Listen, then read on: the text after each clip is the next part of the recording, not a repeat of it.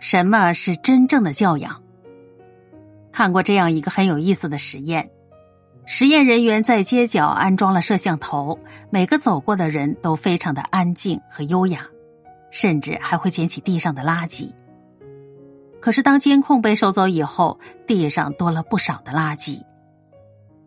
在人前，每个人都会习惯性的展示出自己最好的一面，但是真正的教养是装不出来的。它是人前的约束，更是人后的自律。最高级的教养，就是恰到好处的让人舒心，无需提醒的让人放心。看一个人是不是真的有教养，不要看他如何对待比自己身份高的人，而是要看他如何对待身边的每一个人。一个有教养的人不会心安理得的指使清洁阿姨，不会对外卖小哥颐指气使，而是懂得换位思考，发自内心的尊重、体谅和友爱他人。这样的人才能获得别人长久的青睐和信任。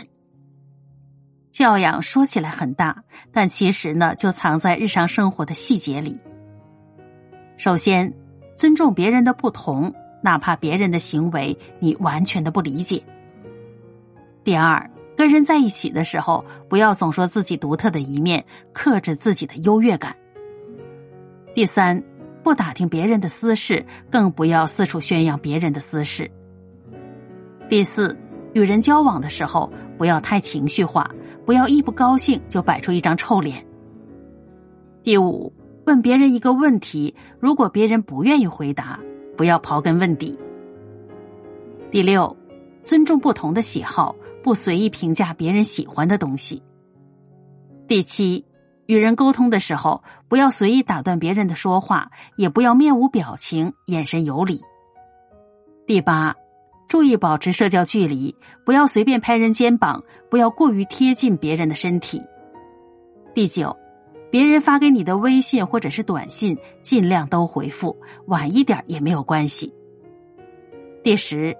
服务员、快递员、外卖员为你提供服务的时候，请说一声谢谢。愿我们都成为有教养的人，拥有美好的人生。